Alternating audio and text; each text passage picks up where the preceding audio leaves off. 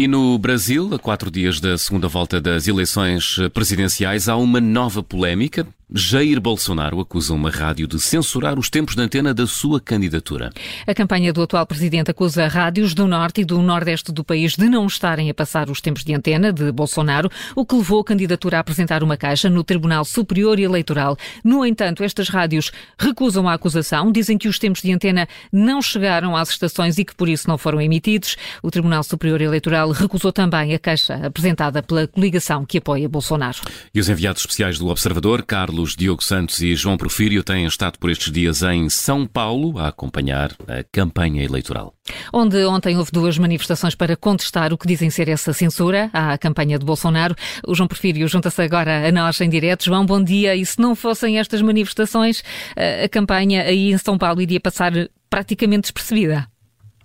Muito bom dia, completamente. Uh, não há uh, praticamente nenhuma uh, uh, manifestação, digamos assim, de qualquer intenção de voto, seja de uma campanha ou de outra. Há muito poucas bandeiras às janelas das campanhas, por exemplo, não há ninguém nas ruas a apelar ao voto a uma campanha da direita ou uma campanha da esquerda, e por isso São Paulo, que é, um, que é um, o estado de São Paulo, que é o estado mais rico de todo o Brasil, não se vê qualquer uh, movimentação nem qualquer agitação para as eleições daqui a quatro dias. E como diziam há pouco, as manifestações de ontem foi de facto o, o, o que uh, mais uh, expressou esse, esse, um, essas eleições que se estão a aproximar daqui a quatro dias. Se não fossem essas eleições, de facto, não havia qualquer agitação sobre as eleições. E nessas, nessas manifestações,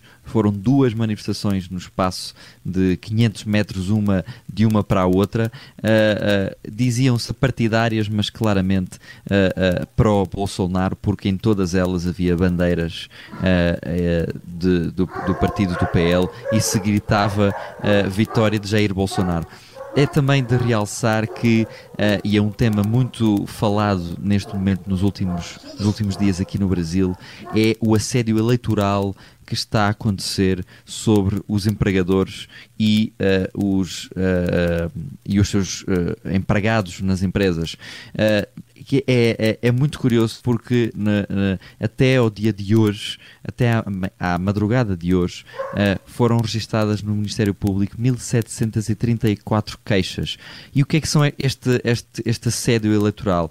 É nada mais nada menos do que empregados obrigarem os seus colaboradores das empresas a votarem numa campanha ou de outra. Há de todo o tipo, há até uh, patrões que ameaçam despedimento quem não votar no candidato que os patrões obviamente querem. Uh, há, por exemplo, também patrões que exigem que os seus empregados uh, partilhem nas redes sociais a intenção de voto uh, num candidato ou no outro.